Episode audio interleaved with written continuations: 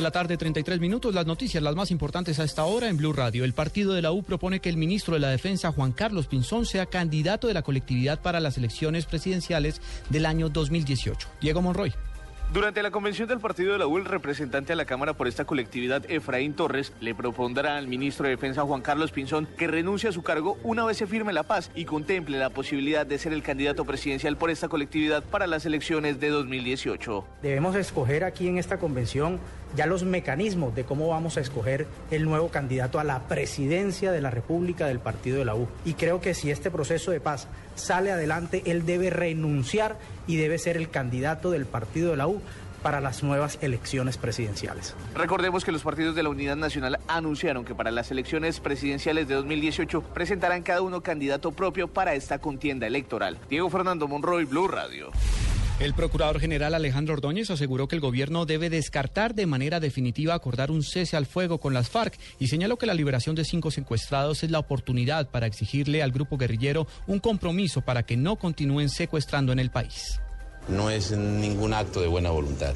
El gobierno debería utilizar este episodio para corregir los errores con que se inició este proceso de paz. Es decir, exigirle a la FARC que no secuestre más. Exigirle a la FARC que entregue a todos los secuestrados, civiles y militares. Exigirle que no vuelva a reclutar niños. Exigirle que, no, que cese las acciones criminales contra la sociedad civil. España pidió al gobierno colombiano y a las FARC agilizar la firma de un acuerdo de paz precisamente para evitar nuevos secuestros. Lexi Garay. Juan Camilo, el canciller español José Manuel García Margallo aseguró que sucesos como el secuestro del general Rubén Darío Alzate demuestran la necesidad de lograr con urgencia un acuerdo con las FARC. El diplomático anunció además que la próxima semana podría darse una reunión en Cuba con los negociadores de la mesa para analizar estrategias de cooperación en pro de la paz. El acontecimiento que se ha producido lo único que demuestra es que hay que ser más activos, más proactivos en este tema. Y en segundo lugar, lo que nosotros queremos es informarnos de cómo está yendo ese proceso, ese proceso de paz y es el equipo de negociador el que puede decirnos cómo se van desarrollando los acontecimientos, cuál es el calendario previsto, cuáles son los foros internacionales en los que nosotros estemos en que podemos ayudar. Según García Margallo, durante la reunión programada inicialmente para este fin de semana en Colombia, se analizaría también el apoyo que España podrá promover para Colombia ante la Unión Europea y el Consejo de Seguridad de la ONU. Lexi Garay Álvarez, Blue Radio. A esta hora se presentan inundaciones en el sector de Santa Ana, en Bogotá, por cuenta de las intensas lluvias. Daniela Morales. Juan Camilo, buenas tardes. Varias emergencias a esta hora en Bogotá por cuenta de las fuertes lluvias. Empezamos por el desbordamiento de la quebrada Molinos en la calle 108 con primera este. Esto es en el barrio Santa Ana, en la localidad de Usaquén.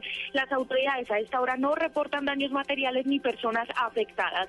Igualmente hay una inundación en la carrera novena con calle 110 sentido sur-norte. Algunos vehículos atrapados en esta zona. Otro sector complicado es la carrera séptima desde la calle 93 hasta la calle 72. Así se recogen algunas ramas y se registran inundaciones en este sector. Esto impide el paso de los vehículos. La carrera 11 con calle 94 y 97. Daniela Morales, Blue Radio.